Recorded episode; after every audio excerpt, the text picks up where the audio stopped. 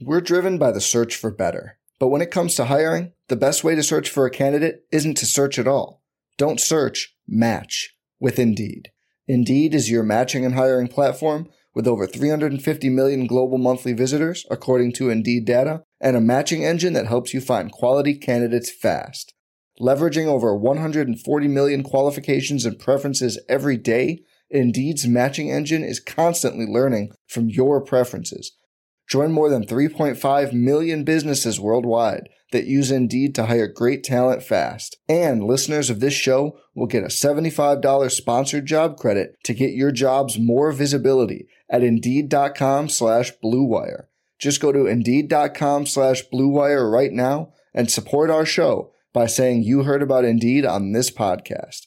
Indeed.com slash Blue Wire. Terms and conditions apply. Need to hire? You need Indeed.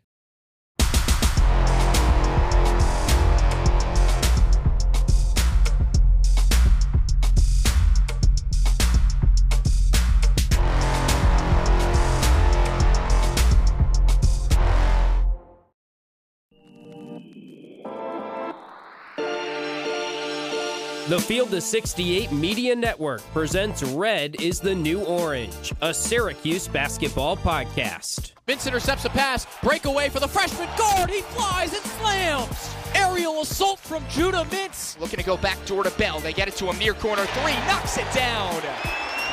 Chris Bell, the sharpshooter. Bringing you everything you need to know out of the 315. Up top, Williams surges ahead, up with the right hand and in. A pretty up and under move from Benny Williams to beat his man. Over to Taylor. He skips into the lane, puts up a floater, and drops in. Let's get it started with your host, Ian Unsworth and Johnny Gadamowitz.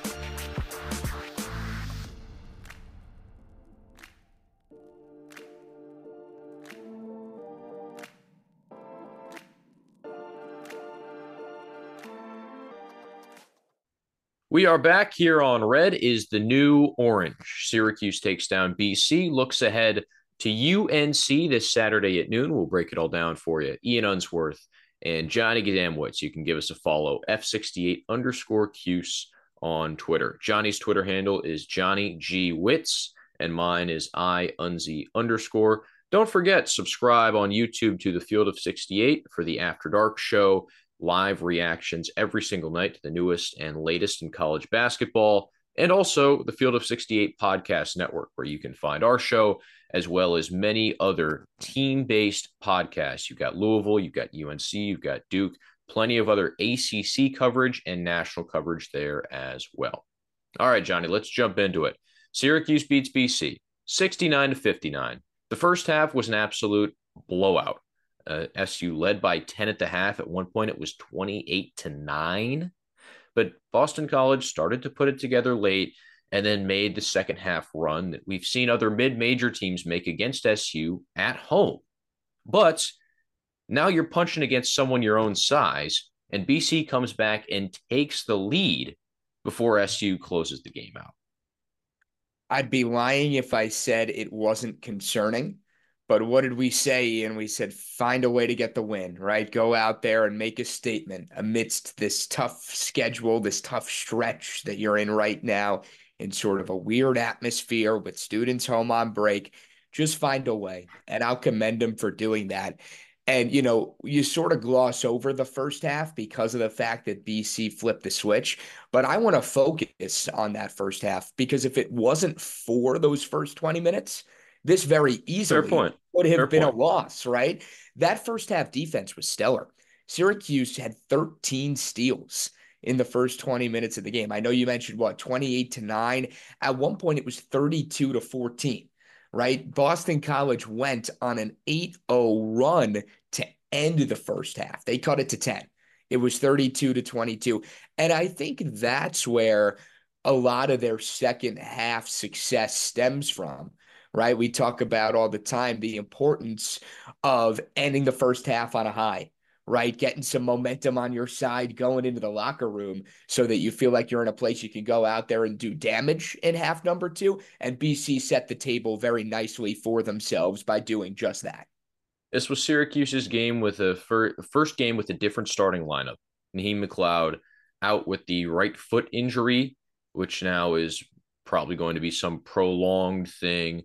Um, obviously, we don't know if it's going to require surgery, if it's going to require a long rehab process, but the team used the word indefinitely, if yeah. I'm not mistaken. Whenever this, this happens to big guys, yeah. I mean, Peter Carey last year went through the same thing where he just had a lower body injury and it was prolonged and it it just ended up all right surgery shut it down for the season especially when you're seven foot four and big bodies aren't meant to move like that and he, i think we could kind of see on the floor that Naheem just wasn't moving that comfortably and yes we called him slow and, and it, it's pretty obvious when you watch the game but he just didn't look that comfortable out there on the other hand judah mintz is is benched for the first nine minutes and change of the game for what Coach Autry called just a little violation of team rules. So this isn't a Benny Williams situation where he's missing multiple games. But Syracuse, strangely enough, played very well without Judah Mintz on the floor. The defense seemed to be ratcheted up. People seemed to be a bit more focused. You mentioned those turnovers, Johnny, 16 points off turnovers in the first half. And Judah wasn't locked in when he got back on the floor.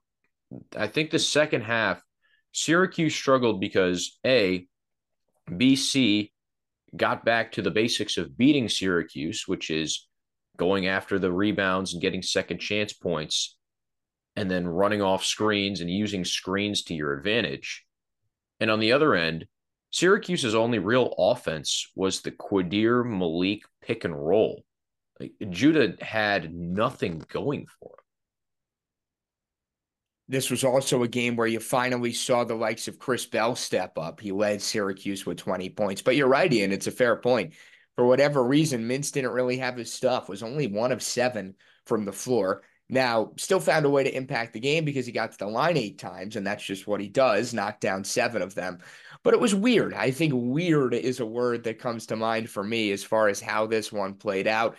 I will say, watching Quadir and Maliq do their thing is a thing of beauty. Like, if you're just a fan of like good basketball and crisp sound movement and off ball movement and good spacing and being in the right place at the right time, Quadir Copeland and Maliq Brown are two guys you really enjoy watching. And I want to read a tweet that was put out by the voice of the Orange, Matt Park, as far as Maliq Brown's stat line from this Boston College game.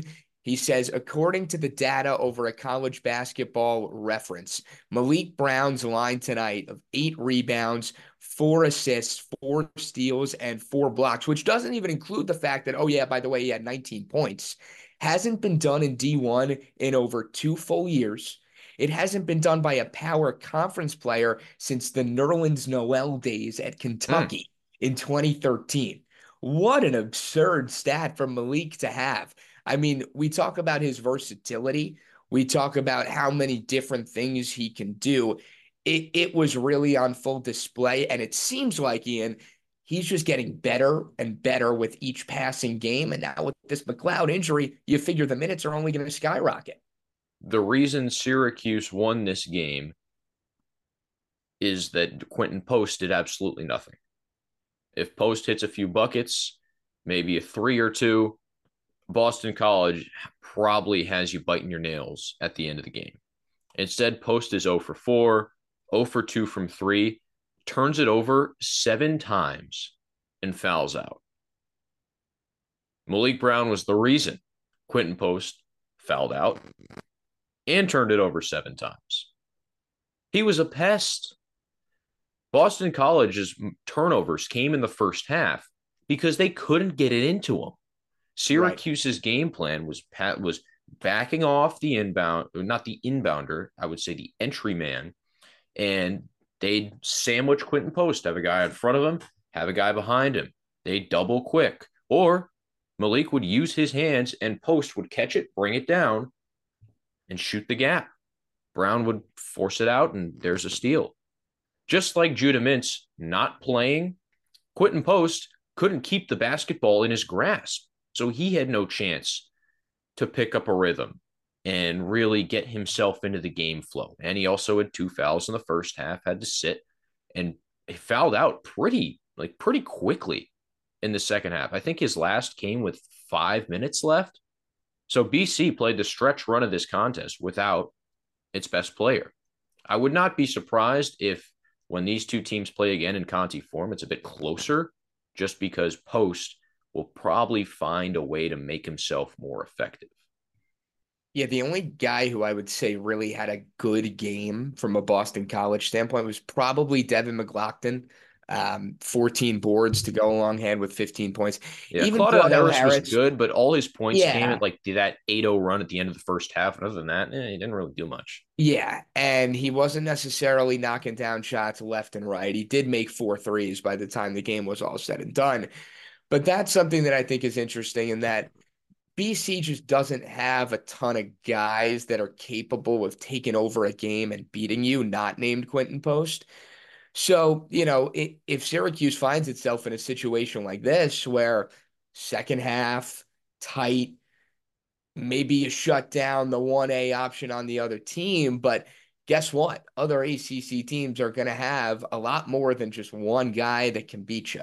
So when I said off the top of the show, Ian, that, you know, it, it certainly is a little alarming um, I think that's really what I was getting at in that you're going to see some teams, and it starts with Carolina today, where there's numerous guys that can beat you. Even if you neutralize RJ Davis, okay, guess what? You got three or four others to deal with.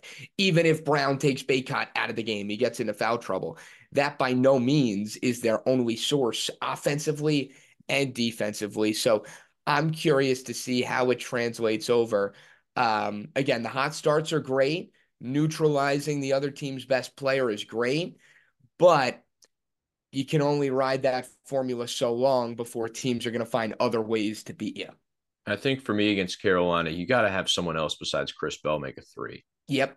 I, I, we'll go back to the Duke game for a quick second. Chris Bell was neutralized on a road environment because the fans started yapping at him. And I'm sure the fans in the Dean Dome will do the exact same thing that the fans in Cameron Indoor did and Bell could easily, you know, lose it a little bit and lose his mentality and lose focus. And so those 20 points are gone in a flash. Maybe you get three or five from Chris Bell. We know this is not a consistent thing. It's just been proven over a large sample size. So you need someone else to make a couple of threes. And I think the you, first name that comes to mind there has to be JJ. I mean, only I, I mean, I know he's not a shooter per se, but just got to find a way to be more involved offensively. Only two points against the Eagles. Yeah, he's had game the Georgetown game where he made a couple of long range shots and really got going, or even Judah if he can play the entire game Saturday and make one or two early on. There have been games where both of those guys have gotten hot and at least made two or three and made the defense respect them. That that's all you're looking for but you have to clear out space against a longer, more physical Carolina team so you can run your pick and roll. So Maliq can get space inside against Bacot, who will, you know, body the heck out of him and hip check him and throw throw his weight around. That's how Armando Bacot plays defense, and he can protect the rim. So you need to create some space inside, and that starts with hitting a three or two. Chris Bell was the only guy against Boston College and who made multiple three pointers on the night. Only three Syracuse players connected on a trifecta. Justin Taylor was one of five, and Judah Mintz made the only one that he took. I know it's not the identity of this team, and I've used the line before of not trying to fit a square peg into a round hole. You play to your strengths, but at some point, that's going to bite them in the rear end. You, you've got to develop some sort of presence just to make teams respect you. Otherwise, everybody's just going to pack it in, like we've talked about, and force Syracuse to beat them by knocking down shots. And that's something this team hasn't proven they can do yet. Well, we'll see if Syracuse can prove it today against Carolina in the Dean Dome. Tip off is at noon. And I know we're a bit late today. We usually go out on Friday, but we wanted to get a special UNC preview with Riley Davis, one of the co hosts of our Field of 68 sister pod. The pod is The Roof, aptly named after Michael Jordan's quote. So we'll chat with Riley after Rob Dauster's message from BetMGM.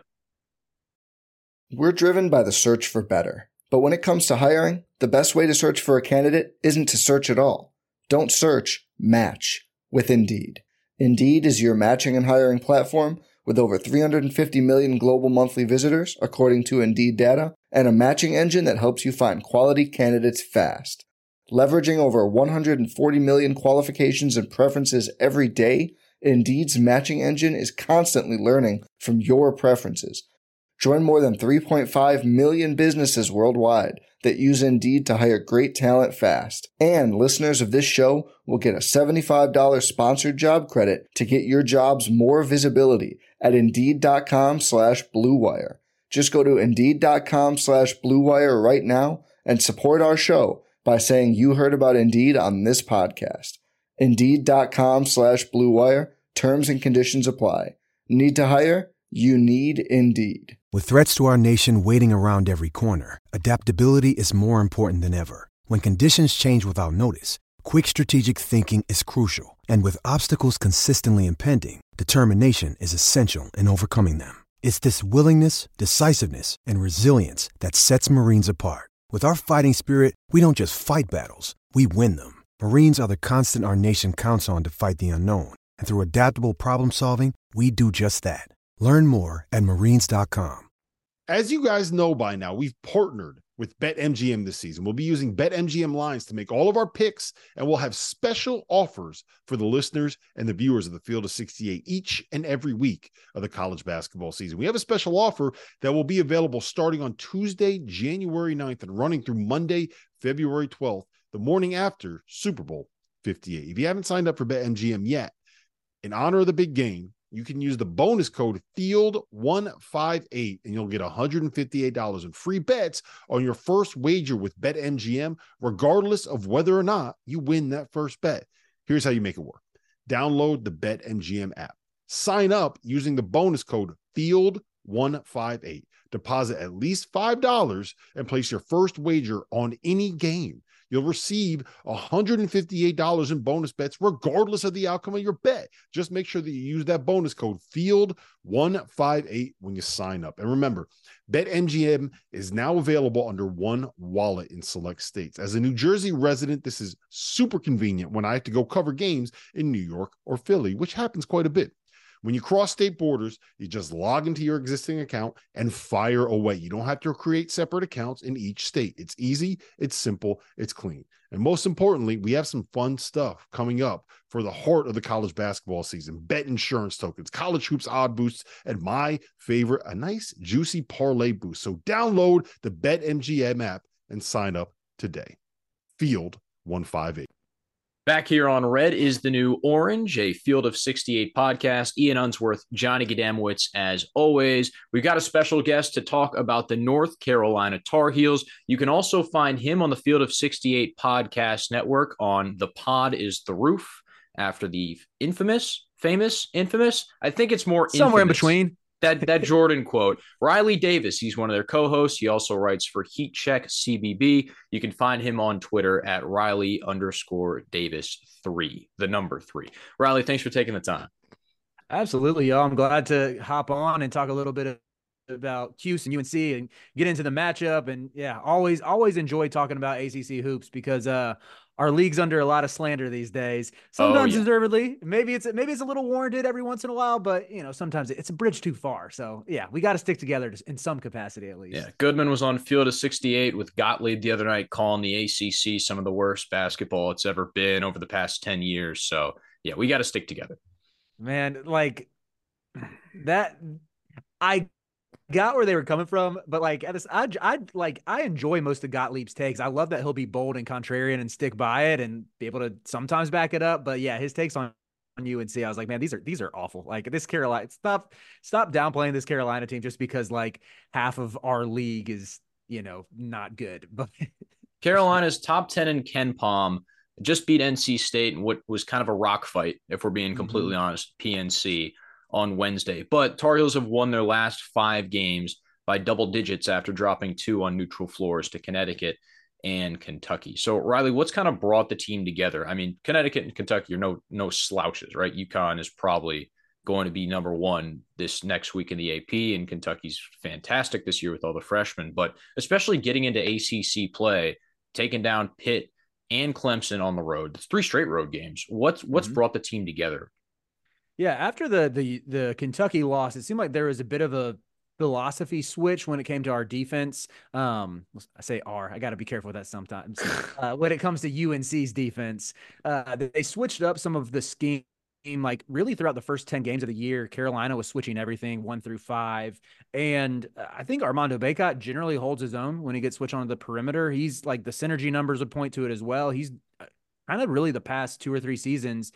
He's been solid in space. You know, he's not really, he's not going to just secede a bunch of points to smaller guards who can blow by him. But Carolina will get in trouble when it would have either RJ Davis or Elliot Cadeau switched on to big men. It would lead to foul trouble, it would lead to uh, offensive rebounds and they, have moved more to switching one through four. Um, they've mixed, kind of changed up ball screen coverages as well. You're seeing more hard hedges mixed in. You're seeing more traps, uh, and it's not just like uh, switching all the time. But their their communication has also gotten way better too. I think, and you know that's the thing with with switching. Like when we play pickup ball and you switch, you kind of yell and it you know, pickup basketball is always a mess, whether you're playing at the Y or the park or whatever. And switching is kind of the easy way out. Whereas, like at the Division One level, I think it requires a, a ton of communication almost not stop or you're going to get burned. So um, they've had a real commitment there. And even on top of that, I think like there's still been possessions where Cadeau and Davis have been switched on to big men and and they've battled a lot better. Like there's one clip that sticks out to me um, from the Pitt game where Cadeau got switched on to Blake Hinson and denied him the ball. And you know Hinson was coming into that game averaging close to 20 a game, and, and he's a Carolina held dude. him well. He yeah, right. So, dude too yeah, like I don't know what what's been going on in the practices that's got them communicating so well and playing such fundamental sound defense. Um, but it started in the Oklahoma game uh, right before Christmas, and it's continued throughout the start of conference play. And that, eh, as a Carolina fan, that's been by far the most encouraging thing to me. Like we haven't had a a UNC team that would just dog opponents like this and I really can't. Maybe like 2018, 2019, like the last time Carolina was a one seed. That's the really my my most recent memory of them being able to you know get after teams defensively. Well, Riley, it's great to be with you. Really appreciate you hopping on the podcast today. You know, for, from an outsider perspective here, you say, okay, year three under Hubert Davis sort of feels mm-hmm. like Carolina this year, as far as the roster construction, has really kind of that balance. I, I, think for me, that's the word that comes to mind of returners, the homegrown guys, while complementing it with the transfers, while also bringing in a strong freshman class. What sort of was the mindset coming into the season as far as what this team's ceiling could be in 2023, 24? And how, through these first couple months of the season, has this team performed relative to what those expectations were in the fan base's eyes. I mean, obviously, we talked about it. You know, this is a team that hasn't lost a game in going on nearly a month now. Do you get the sense that they are where they're supposed to be in a sense? They have far exceeded my expectations. I, I thought like this offseason, I love the Harrison Ingram pickup. Uh, I liked Cormac Ryan uh, compared to what else would have been available. Um, there weren't too many like three and D guards out there, guard slash wings who could, you know, kind of defend one through three. Um, and with Cormac in particular, he's another guy who's really up to his defensive intensity and focus in recent weeks. But um, those two pickups I was pretty high on. I love the Elliot Cadeau signing. Like anyone I know who works in the recruiting world, all of them were telling me like this kid is going to buck the reclass point guard trend. He's going to be able to produce. He's not going to like fall out of the rotation. And, you know, he's taken some of his lumps, but I thought against NC State that was really the best game he had had since he had 10 assists and zero turnovers against Tennessee. Um, but I had a lot of concerns outside of the top five. Like if you take Cadeau, RJ Davis, Ingram, Cormac Ryan, and Armando Bacot, after that, in my opinion, it was a ton of question marks. I, I like going into the year, I didn't really think either Paxton Wojcik or, or Seth, or excuse me, Jalen Withers were going to be impact players or have much of a role. I didn't really think Seth Trimble or Jalen Washington were going to progress like they have. Uh, but since then, like Seth Trimble's become, I think, one of the best six men, if not the best six man in the, the league. Um, I'm sure one of Duke's guys has a case You could say Proctor, Foster, whichever your Duke guard of choice. I'd, I'd throw Quadir Copeland in there if we're being true. That dude, Quadir Copeland's been awesome. Every or time Maliq I've seen Brown, him, if he's coming off the bench too, Syracuse might have Yeah, two yeah. six men player of the year candidates. Yeah. Every time I watch y'all, Quadir Copeland is making plays. I love that dude's game. Um, but yeah, I would put I'd say Trimble deserves to be in that category. And uh, I think Hubert's figured out how to, you know, get the most out of Jalen Washington too and maximize his offensive skill set and sort of hide some of his defensive efficient deficiencies. Uh, and even Jalen Withers and Corma, uh, Paxton, excuse me, I'm confusing my white guys, but uh, Paxton Wojcik and, and Jalen Withers, like, you know, they're able to get to to make some plays and in their own role. I think Withers has settled nicely into a 10 to 15 minute a game role where he just has been crashing the glass a lot better and had some key putback dunks. And um, so, yeah, the, the pieces are coming together a lot better than really I expected. I, I sort of thought this team ceiling was going to be top 15 ish, like a, a four or a five seed in the tournament. And they're currently tracking to be a two seed and top 10, top five program. So, Well, the the questions uh, now is is UNC a Final Four team, and I think after last year, anyone will take that expectation and sort of that you know conversation around the team instead of why are our two best players seemingly pitted against each other 24 7 so rj davis has taken the reins and he's been fantastic. I mean the kentucky game he was lights out especially in the second half leading the comeback and he's been super consistent barely is turning the ball over which i think is huge um h- how's he responded to getting the you know the load placed on his shoulders You know, it's kind of something that he really showed flashes of last year. He dealt with a hand injury. I want to say he actually might have injured his hand playing against Syracuse last year. Um, and one of my buddies, Trevor Marks, he does film breakdowns for Inside Carolina. Great site, great work. Uh, former NBA scout who knows ball knowledge is, is very deep, but uh, he would track like RJ's percentages with and without a, a wrap on his hand. And I'm pretty sure last year without like a wrapped hand uh, when it wasn't injured. He was over 50% from the field, over like 45% from three. And so you had seen these flashes of high scoring, high efficiency. I think he's a, an elite shooter, both off the catch and off the bounce. Um, but even that being said, I don't know if I would have expected him to average over 20 a game like he's doing so far and be uh, ACC Player of the Year front runner. I, I knew that that was possibility, but yeah, until you really saw the, the keys be handed to him, there's always going to be a little bit of doubt. That's like, what what exactly is his ceiling as you know the go to guy on the perimeter? And uh, he's been sensational this year and just a ton of fun to watch. It feels like anyone who's followed Carolina basketball for the course of the past couple of years, Armando Bacot has been the guy. Uh, Mhm. and this year, you know, talking about Davis feels a little different. Feels feels like Davis is maybe one A to Bacot one B. How have you sort of seen Bacot's game grow and evolve specific to this year? And good thing you didn't. role? You didn't. Oh, okay, all right. You said roll, and I was going to make an Outer Banks joke, but I'll I'll plead the. I'll, I'll no more, no more Outer Banks I'll hold cameos my for tongue. Armando.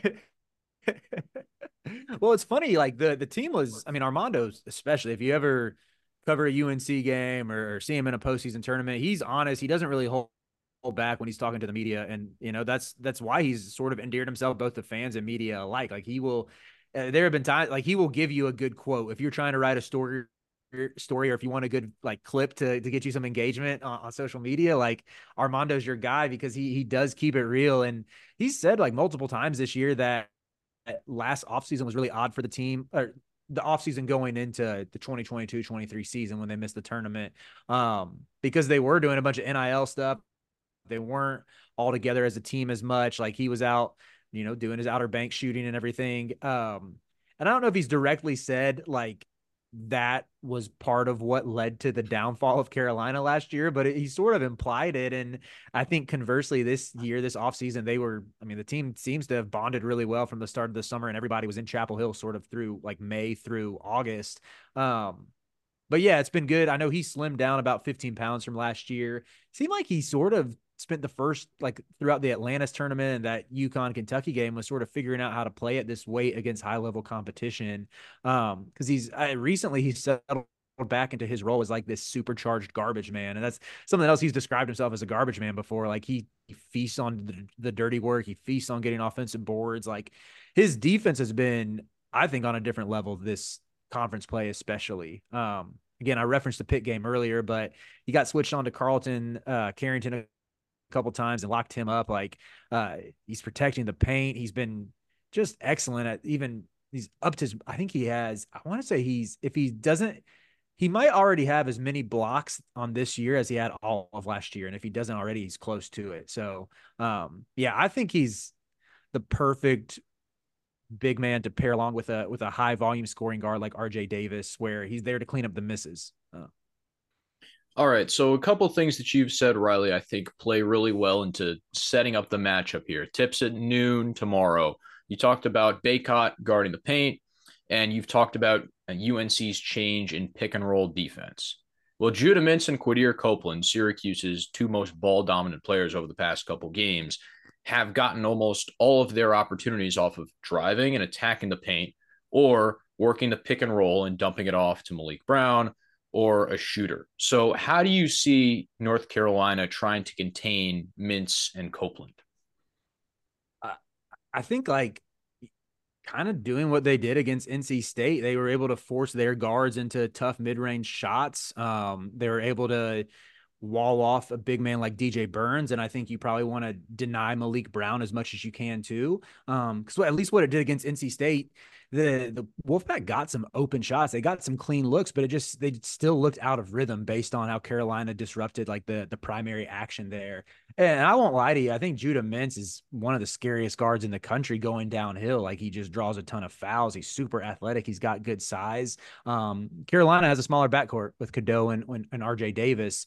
But again, like those two have just played so well defensively, like in recent games, to where it doesn't concern me nearly as much as it did a few weeks ago. Um, Starling's another guy with size. I actually want to hear what what are y'all's opinion on Starling because I know he came in five star pedigree. Like uh, I don't I don't know if you happen to hear like me and Jacob Karabatsis, my co-host with the Pod is the Roof. We did like a mini ACC preview before the year, and we were like Syracuse might be a top four team in this league just based on that backcourt alone. Johnny? I think it's the kind of thing I brought this up on the podcast earlier where it, it was a little bit of an adjustment for him initially, going from kind of being the guy at Notre mm-hmm. Dame mm-hmm. to sort of taking that little bit of not a backseat role, but not necessarily being the top guy on opposing team scouting reports. Um, I think he's sort of grown as the season has gone on, just just from an eye test standpoint looking a little mm-hmm. more comfortable out there, not trying to do too much, not trying to force it, and can play that real complementary type style basketball to the Judahs, the Copelands of the world. So he mm-hmm. hasn't necessarily done it consistently, but I think you've seen the growth, and that's the important thing. The other thing about Starling is that he had a shoulder surgery at Notre Dame that really messed up his shooting. And I think mm-hmm. he's growing back into his three point shot and getting comfortable with that. I mean, let's be clear the guards of Syracuse do not shoot the three pointer well. And against NC State, I watched a bit of that game. You know, North Carolina State's guards will take every single open mid range you give them. Like Red Autry is pretty much drilled into Syracuse's players. You are not taking a mid range jump shot unless you get a flyby or you have to. So mm-hmm. Syracuse mm-hmm. will constantly go at the rim, even if it's Copeland Euro stepping into three different Carolina blue jerseys. They that's just what's going to happen. There's there's really no I think like none of the guards have a tendency to just walk into a three or mm-hmm. shoot a shoot one from 28 feet. Like no no one's doing that. Mm-hmm. Survivor 46 is here, and so is On Fire, the only official Survivor podcast. And we have a twist this season. The winner of Survivor 45, Dee Valladares, will be joining us every week. We're going behind the scenes of the biggest moments, the how and the why things happen, and the strategy and analysis you can only get from someone like me, a Survivor winner. Listen to On Fire, the official Survivor podcast, wherever you get your podcast. Getting engaged is a moment worth cherishing. A one of a kind ring that you design at Blue Nile can help your love sparkle. Just choose your diamond and setting. When you've found the one, you'll get it delivered right to your door. Finding the right engagement ring can be nerve wracking. At Blue Nile, you'll have the expert guidance needed and a diamond guarantee that ensures you're getting the highest quality at the best price. Cherish all of life's moments and save up to 30% at BlueNile.com. That's BlueNile.com. I wanted to ask you, Riley, about Maliq Brown from a mm-hmm. Syracuse mm-hmm. standpoint. someone who is really coming to his own and has Orange fans very excited, much like Copeland, um, over the course of the past couple of games. Specific to Bacot, um, you know, 6'11 going up against 6'8.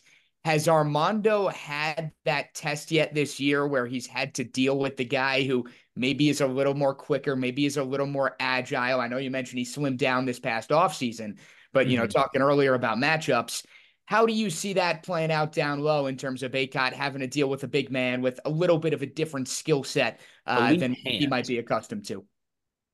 Yeah. Uh, I mean, this is not meant as a shot on Maliq Brown at all. He's someone who has really impressed me this year with his athleticism, and I think he's expanded his game as well. Um, someone I was actually when I watched, you know, when I watched Syracuse last year and seeing players like Chris Bell, Maliq Brown, even Justin Taylor, who I know sort of been up and down from a shooting, uh, from like a, a shooting element, but uh, has some pedigree to him. I I kind of thought like maybe Boeheim would stick around another year because he had a pretty good. Is is Brown the same class as them? Is he a sophomore? Yeah, they're all okay. sophomores. Like mm-hmm, literally the mm-hmm. entire team is sophomore. Yeah, it was. I kind of was expecting Boeheim to want to stick it out one more year to see if he could see what he could get out of these out of these sophomores. But um, yeah, I would just like even looking at the game against Clemson where PJ Hall, you know, he's a different player than Maliq Brown, but he's that same type of elite footwork type big and and Bacot was able to really take him out of the game. Um, and on the other end, I like if I was a Syracuse fan, I'd be a little bit worried about how how uh, Maliq Brown's able to hold up against Bacot just with the with the size advantage there. Um, now Armando doesn't have like a deep post bag or anything, but he, he can back you down. And he can and he can grab his own miss if he if he misses that first shot attempt.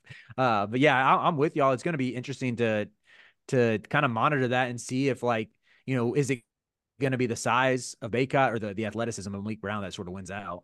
Yeah, Brown had no problem stopping Quinten Post. I mean, BC made a total mm-hmm. mess of trying to get the ball inside. They turned it over like 24 times or something like that. But I mean, he handled Filipowski well. I saw it in person. He out physicaled Filipowski and got him out his mm-hmm. got him out of his game. And Post too looked completely completely. Post didn't have a, a made field goal. Yeah, so yeah. that that was a really intriguing matchup to keep an eye on. Third thing yeah, for from uh, is, go ahead. I was just gonna say Post is really good too. Like I don't think non ACC folks realize that like that dude is a stud. So that that's really impressive that he was able to hold him to, to 0 for 4 from the field. So yeah, he's just really good at poking the ball. Like Post would catch it, bring it down, and immediately Brown is is shooting his hand in there. That that's Jeez, what he excels he had at. Four blocks and four steals that game. What a that's an insane stat line. Yeah, let's let's circle back to UNC's guard play and Cadeau who hmm. you've mentioned is playing well for a reclassed freshman point guard. For anyone who's uh, a little behind the times, reclassifying is when you skip your senior year of high school and roll early. So Cadeau is probably what eh, I mean, who knows? Maybe he skipped a year and now is reclassifying to be in the proper age class. Am I am I right there, mm-hmm. Riley? So he's 18, yeah, maybe 19. He's he's 19, so he was older for his class. Um, okay. but yeah. So he's still he's still young and he's tasked with the with the point guard position. And Syracuse's guards are not afraid, especially Judah Mintz, to get in someone's face and try to get them out of the game. How do you see Cadeau handling that? How's Cadeau handling like the pressure of the Syracuse yeah. guards? Yeah. Yeah. Um, you know, recently, again, I like the the best version of Cadeau. Well, maybe I shouldn't say the best version. The best version we've seen so far was in the Tennessee game where I mentioned it earlier, 10 assists, zero turnovers, and he he handled that like that pressure like it was one of us trying to guard him. It was so impressive. Like he was, it, it was like you, you, would not have thought that it was Zakai Ziegler, who's been uh, just a premier on ball pest the past, what, three seasons now, who was guarding him. It, it, literally looked like I was trying to stop him and he just did a basic dribble route move and got around it. Since then, he's had some moments where he's coughed up the ball, even at some inopportune times to where, you know, if he, if he overlooks this matchup or it's like approaches it casually, yeah, he's going to get his pocket picked. Um, he even had a he had a bad turnover in the first half against NC State as well. Um, but yeah, what he showed that second half, like I don't know if y'all saw the he had a, a pass to Armando Bacot off of a pick and roll in traffic at about the six minute mark where it put Carolina up either 11 or 13 and really put the game out of reach. That was like the, the angle of this pass. Like, I don't know how many guards in the country are attempting it and he, he completes it, leads to an Armando dunk. So, um, yeah, I, I think generally turnovers aren't, uh, they're, you know, there's still that freshman element, but I think again for a reclass guard, he's, he's acquitted himself pretty nicely on that front. Right. When you look at the games this year that have not gone Carolina's way, and we'll preface it with there haven't been many of them, only the three, all on neutral courts, as we mentioned off the top of the show. All, all against really good teams. All Villanova, against really good Villanova's teams as well. figuring it out. Uh, even with even with uh, Justin Moore out, Villanova's figuring it out. Villanova, UConn, Kentucky, their three losses. The question, though, I guess, Riley, is this. You look at those three games, was there any sort of common denominators that if you're a Syracuse fan, you're hoping that the Orange can kind of replicate? I know Carolina doesn't play a ton of up tempo. We talked earlier about how Mintz loves to get downhill and Syracuse is Uh-huh. not afraid to run. What does Syracuse need to do? And is there anything they can look at from those three losses to, to try to put together a similar type performance? Definitely turn UNC over, which again, like they've taken good care of the basketball for the most part this year. But um, yeah, if you apply some pressure, try to un- like get them a little uh wound up, uh, maybe a little loose with the ball. Um, man, I'm trying to even think back, like with with the uh, It was a while UConn ago, so it makes sense. with the UConn game, it was just like that motion offense they run, and that was when Carolina was switching everything, and the slightest miscommunication, it's like, oh, another open three, another open three. Um, Fling it. I yeah, right. uh, I think 'Cuse needs to. They need someone to step up and make some threes because I know they haven't been a great shooting team this year. Like Justin Taylor kind of needs to go nuclear. Maybe he will. Maybe it'll be like a revenge game because UNC recruited Justin Taylor and backed off him and basically said like, yeah, we don't like we're gonna go another direction. So maybe that's fresh on his mind. Um, and controlling the glass. Like I think Carolina's been a lot better recently. Like these past four games, it's four straight games of out rebounding their opponent. Uh, one was Charleston Southern. Throw that one out. We'll say three straight games. Um, but yeah, the like early on in the season, those three losses happened when Carolina lost the rebounding battle, where they gave up some threes, and where they turned the ball over. Well, tough task for Syracuse. Carolina, top 15 in the country in offensive efficiency, top 10 in defensive efficiency, not turning it over per Riley Davis, and of course, the Orange in the Dean Dome on Saturday at noon. Riley, thanks so much for joining us. Appreciate you. Appreciate y'all. Catch him on Twitter, Riley underscore Davis3, and check out the pod is the roof for any more Carolina content.